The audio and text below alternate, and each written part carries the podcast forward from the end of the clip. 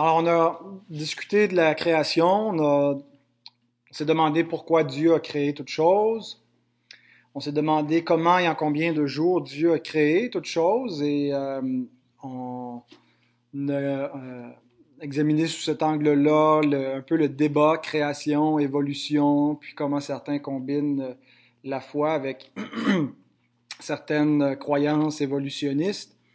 Euh, je ne sais pas si ça vous est déjà arrivé de, parler ou de vouloir parler du Seigneur évangélisé, puis rapidement la conversation euh, sombre dans des débats euh, scientifiques un peu sans issue, euh, où les personnes nous affirment que la science a prouvé que l'homme descend du singe, que le déluge qu'on lit dans la Bible, les l'arche de Noé, ce sont des, des, des, croyances euh, farfelues, euh, que la Bible enseigne que la Terre est plate et que c'est le Soleil qui tourne autour de la Terre, que l'Église défendait ces notions scientifiques primaires et donc euh, qu'à défaut de preuves, euh, les gens n'écouteront pas ce qu'on a à dire. Euh, quand on, entend ce genre de, discours-là, puis que les gens euh, utilisent ça comme une excuse pour ne pas écouter la parole de Dieu, je pense qu'il faut, il faut faire attention de ne pas tomber dans l'effort pour répondre à tous les arguments et essayer de, euh, malgré parfois qu'on est, la plupart d'entre nous ne sommes pas des spécialistes de ces questions, essayer de prouver que euh, notre interlocuteur a tort. Euh, c'est pas, pas très utile d'entreprendre de, cette démarche d'une part parce que la foi vient pas des preuves euh, scientifiques que Dieu aurait créé ou que ce que la Bible dit est vrai. Il n'y a personne qui est converti par, des preuves, mais par une proclamation de la vérité et, euh, sous la conviction de l'Esprit qui rend la prédication efficace. Donc, quand on se trouve dans cette confrontation, je pense qu'il faut essayer de se, distancier un petit peu, laisser tomber ces questions-là que les gens soulèvent, l'évolution, puis tout ce débat scientifique, euh, pas parce que c'est pas important euh, et pas parce qu'on jette l'éponge, mais pour essayer de retourner ça vers une question plus centrale. Et la question, c'est qu'est-ce que cela change que les hommes soient créés ou non? Il y a un fait indéniable, c'est que nous existons. Euh, on n'a pas besoin de le prouver, c'est une évidence, on existe. Donc, on parle du fait qu'on existe. On, affirme qu'on existe. Maintenant, si on existe, est-ce que c'est bon, est-ce que il faut expliquer pourquoi on est là? Est-ce que c'est une lente évolution qui nous a mené à notre existence actuelle? Ou est-ce qu'on est, on a commencé à exister de manière instantanée, immédiate par l'acte de création? C'est une question importante, mais laissons-la de côté pour nous demander qu'est-ce que ça change? Qu'est-ce que ça changerait? Et, qu'on pose la question à notre interlocuteur, si notre existence s'explique par une création, peu importe la méthode de création, euh, si ultimement ce qu'on retrouve à l'origine de tout, c'est un créateur, qu'est-ce que ça change? Qu'est-ce que ça implique? Et le paragraphe 2 euh, nous donne ce qui est impliqué dans notre statut de créature. Lisons-le. Après avoir fait toutes les autres créatures, Dieu créa l'homme. Il les créa, mâles et femelles, avec des âmes rationnelles et immortelles, qui les... Pardon? Ah, vous avez raisonnable, moi j'ai rationnel. Bon. Avec des âmes raisonnables ou rationnelles et immortelles qui les rendaient propres à cette vie avec Dieu, pour laquelle ils avaient été créés. Ils ont été faits à l'image de Dieu en connaissance, justice et vraie sainteté, ayant la loi de Dieu inscrite dans leur cœur et le pouvoir de l'accomplir. Ils avaient cependant la possibilité de la transgresser, puisqu'ils étaient laissés à la liberté de leur propre volonté qui était capable de changement. Donc, la confession et dans le fond l'écriture et tout l'édifice de la foi chrétienne ne nous présente pas l'homme, l'être humain, comme un quoi, mais comme un qui. L'homme est beaucoup plus que de la simple matière en mouvement. Euh, et c'est le fait que nous sommes une âme vivante à l'image de Dieu qui sert de base à toute la moralité qui donne le sens à la vie, le sens à l'existence. Qu'est-ce que ça change? Si on n'est pas créé? Si on n'est pas créé, s'il n'y a pas, si on n'est pas un qui, parce que un quoi peut pas dériver un qui. Si on commence non pas avec un qui, si on commence pas avec un, une personne, Dieu, mais on commence avec une chose, la matière. On peut pas engendrer des personnes, on peut juste engendrer des choses. La matière engendre pas l'âme, engendre pas l'esprit. Donc, si on commence avec un quoi, on aboutit avec un quoi et non pas avec un qui. Si on commence avec quelque chose de, non personnel, on n'aboutit pas à quelque chose de personnel. Donc, si la vie n'est que des atomes en mouvement, il n'y a aucun fondement à, toute la notion de moralité. Il n'y a aucun fondement réel. Euh, le bien et le mal, c'est ce qui fait du bien, puis c'est ce qui fait mal, mais il n'y a pas une valeur morale véritable derrière ce qu'on appelle bien et mal. Non plus qu'il n'y a aucun but à, l'existence. Si on n'est que, de la matière, il n'y a pas d'esprit, il n'y a pas une véritable intelligence et un sens du destin et de l'existence qui détermine tout cela. Donc, on, tombe dans l'existentialisme. On existe et on n'a pas de raison pour exister. Qu'est-ce que change le statut de créature? Le statut de créature, donc implicitement, nous montre qu'il y a un fondement euh, au-delà de ce qui est matériel. Il y a une raison spirituelle à l'existence. Et ce que la doctrine de la création, et spécifiquement la création de l'homme, qui est le cœur de la, création, euh, implique, c'est non seulement qu'on a été créé par Dieu, on a été créé pour Dieu. Créé dans le but d'être en communion avec lui. Et Dieu nous a équipés avec des capacités, avec une fonction qui euh, peut accomplir ce but, d'être en communion avec le Créateur. Il nous a donné des âmes rationnelles. L'être humain a un privilège que n'ont pas les, les, animaux, et c'est pas qu'ils ne sont que des choses, que des, que des quoi. Euh, il, y a, une forme de, de, de vie, euh, d'instinct, et je, ne dirais pas d'esprit chez, les animaux, mais euh, ils ne sont pas en communion, en tout cas pas de la même façon que nous pouvons l'être, nous, avec le Créateur, euh, bien qu'ils lui obéissent et qu'ils peuvent euh, être sous son, contrôle. L'homme a une âme rationnelle et qui plus est une âme immortelle, c'est-à-dire que quand on parle de la vie éternelle, on ne parle pas de la durée de l'âme, parce qu'on sait que euh, toute âme est immortelle. Tous les hommes ont une âme immortelle parce qu'ils ont été créés par, Dieu pour être éternellement euh, en communion avec lui.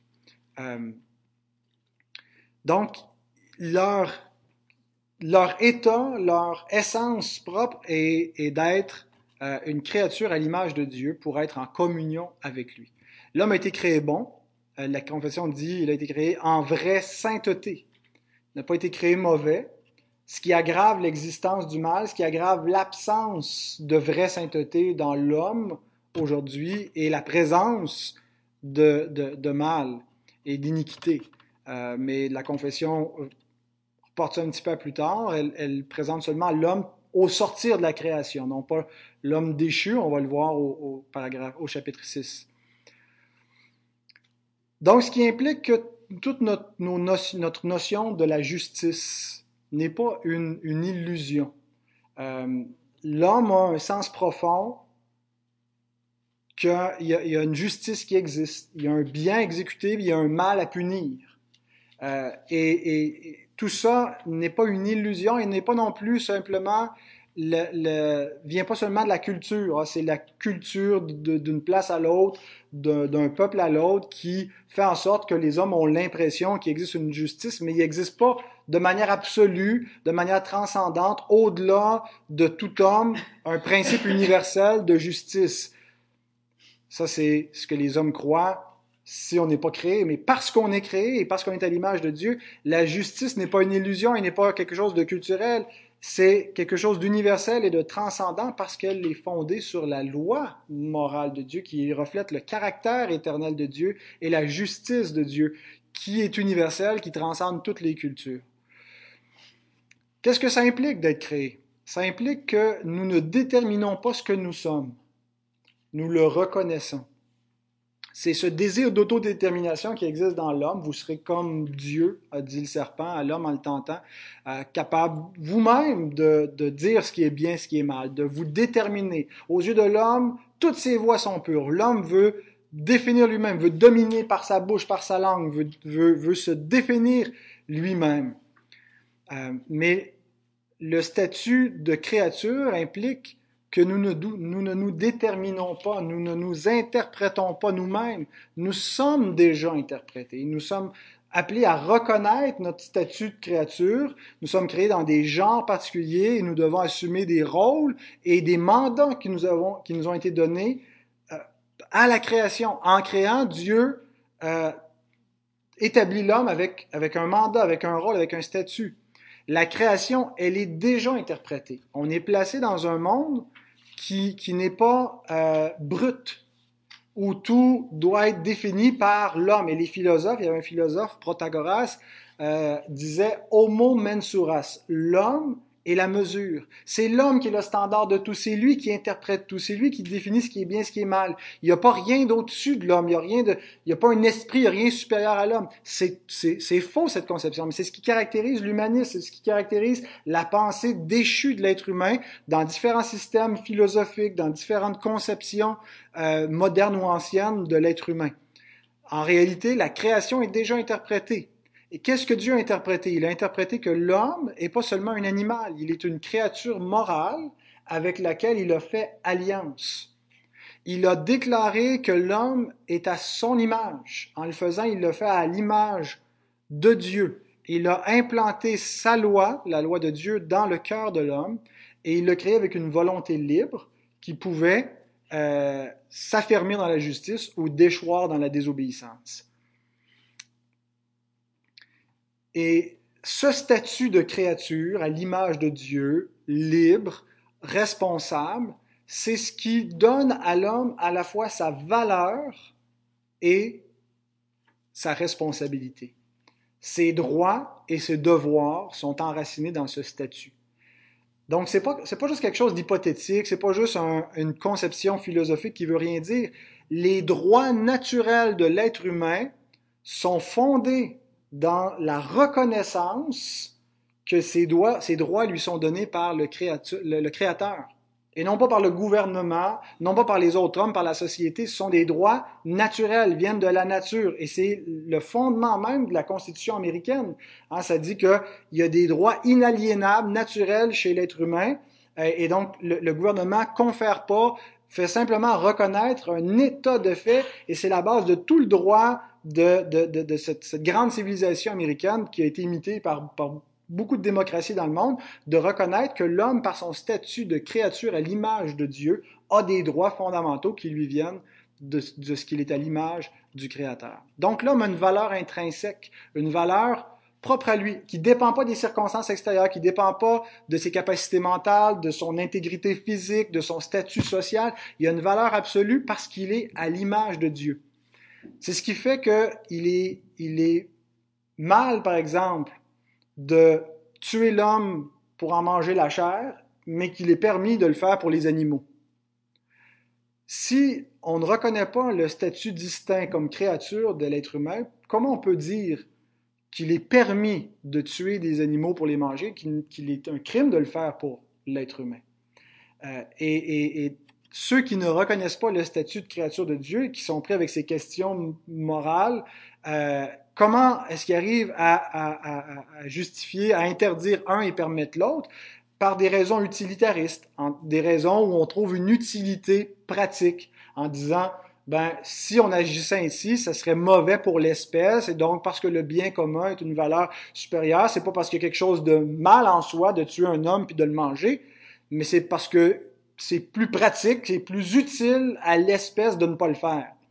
Euh, donc, c'est des raisons utilitaires et non pas des raisons morales absolues. Et donc, euh, ces raisons utilitaires peuvent, foutre le camp, si vous me passez l'expression, euh, quand on leur reconnaît plus une utilité. Et c'est pour ça qu'aujourd'hui, il y a vraiment de la confusion. On entend des gens qui disent qu'on devrait, euh, on, devrait plus tuer des animaux puis les manger si l'homme n'est qu'un animal comme les autres.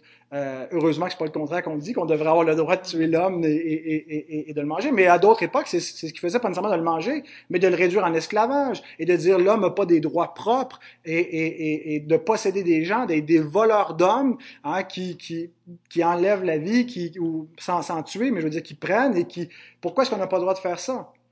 Parce que l'homme n'est pas du bétail, parce que l'homme est à l'image de Dieu. Euh, et donc, si on reconnaît pas ça, on a juste l'utilitarisme, des, raisons utilitaires pour ne pas le faire. Puis ces raisons-là, quand on, quand on trouve une utilité à mettre l'homme à mort, on le met à mort. Aujourd'hui, dans notre société, au Canada euh, et partout en Occident, quand on considère que, euh, que, par exemple, un enfant à naître n'est pas désiré ou qu'il aura une maladie ou que on veut simplement pas sa vie, il est plus utile de le mettre à mort que de l'enfanter.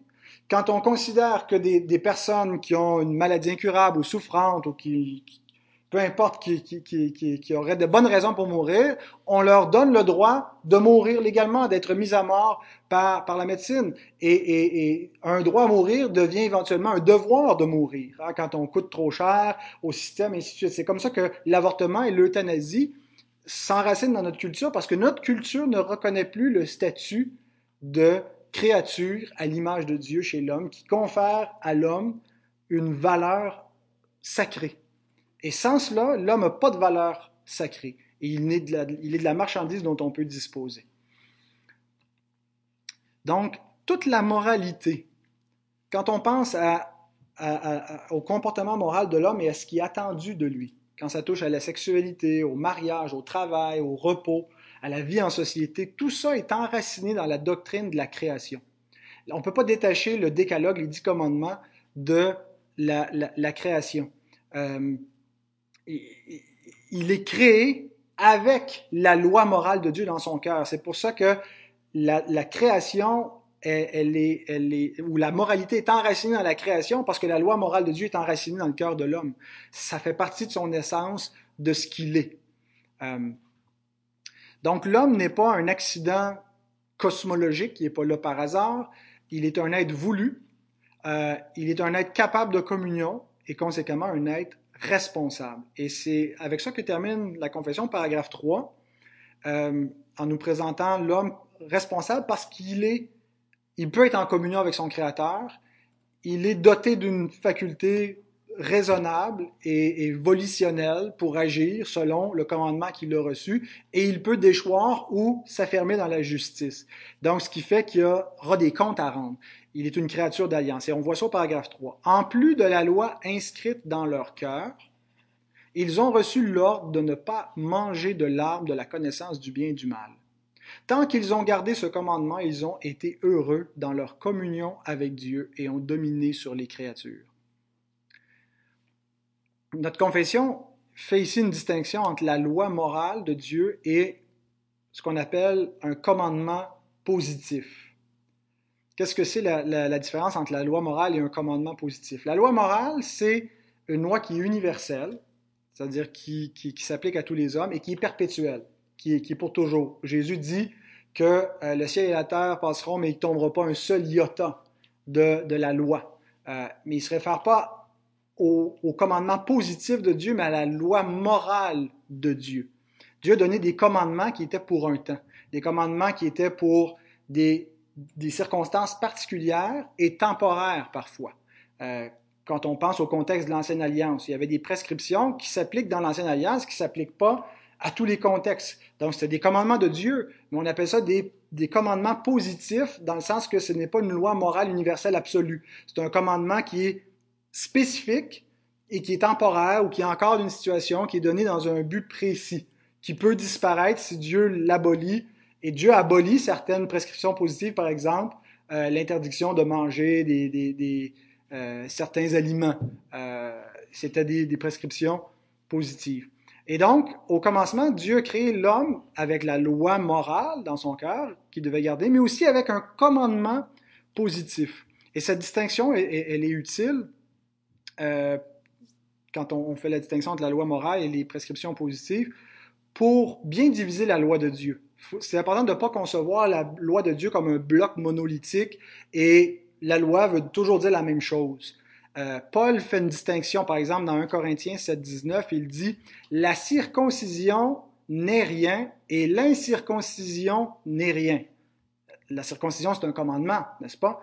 Il dit La circoncision, qui est un commandement, n'est rien et l'incirconcision n'est rien, mais l'observation des commandements de Dieu est tout. Alors, il fait une distinction entre certains commandements de Dieu une prescription positive qui était la circoncision, qui était donnée pour un contexte donné pendant un temps, qui est abolie. Ce n'est plus rien dans le contexte dans lequel l'apôtre Paul parle, le contexte de la Nouvelle Alliance. Mais les commandements de Dieu, en parlant de la loi morale de Dieu, c'est tout. Donc, la loi n'est pas un bloc monolithique, il y a une division. Et généralement, on la divise en trois. Il y a les lois civiles, les lois cérémonielles et la loi morale. Et seule la loi morale, elle est universelle, elle est euh, permanente. Euh, et donc, on est, on est encore tenu de garder cette loi-là qui est, résumée dans les dix commandements. Et donc, euh, on, y, on, y, reviendra. le but, c'est pas de présenter la loi. Le chapitre 19 en parle. Mais pourquoi c'est présenté au paragraphe 3? Le paragraphe 3 nous présente l'alliance que Dieu a faite avec l'homme au commencement. Il ne fait pas juste créer l'homme, puis il le met comme ça, tout nu, dans aucun cadre. Quand je dis tout nu, je parle pas juste de son corps qui n'était pas vêtu, mais je veux dire tout nu sans un cadre euh, légal qui encadre la relation entre le Créateur et la créature. Dieu crée l'homme dans une alliance, dans un cadre. Et le paragraphe 3 nous montre un petit peu quel est ce cadre. Euh, il nous dit que l'homme avait deux choses à faire. Garder la loi morale de Dieu qui était inscrite sur son cœur et garder une prescription positive un, commandement spécifique qui était de ne pas manger de l'arbre de la connaissance, le, fruit de l'arbre de la connaissance du bien et du mal. Et on croit que c'était, il y avait une période de probation. C'était pas un commandement perpétuel, c'était pas une loi morale, c'était un test, c'était une probation parce que Dieu voulait par cela amener l'homme par son obéissance vers une promesse, vers la vie éternelle. Il y avait une fin, il y avait un télos, un but à atteindre dans son cadre de créature. Mais en même temps, il y avait une conséquence s'il désobéissait. Il y avait euh, une, rétribution. Le jour où tu en mangeras, tu mourras. Dieu a mis la vie, a mis la mort devant l'homme. Et l'homme doit vivre par la parole de Dieu, garder la parole. Et, en Adam, on comprend Adam la lumière de, de, Christ et on comprend qu'est-ce qui s'est passé quand euh, on a la pleine révélation. Donc, il faut relire la Genèse à la lumière du reste des Écritures. Donc, on verra la, période de probation rendue au chapitre 6, mais tout, ce que la confession nous dit ici, c'est que le bonheur de l'homme, ils ont été heureux. Et le but à atteindre, le but d'atteindre une communion avec Dieu et de sceller pour toujours cette communion avec Dieu, était, était déterminé dans la relation d'alliance, dans cette première alliance, l'alliance entre Adam et Dieu, ce qu'on appelle l'alliance des œuvres ou l'alliance euh, adamique ou édénique. Euh, donc, c'est dans ce cadre-là que l'homme a été créé. Alors, qu'est-ce que ça change de créer? Ça change absolument tout. Absolument tout. Ça, on réinterprète complètement le monde ou on interprète le monde euh, différemment que ceux qui partent pas de cette prémisse-là. On ne peut pas savoir qui nous sommes et où nous allons si nous ne savons pas d'où nous venons et pourquoi nous existons.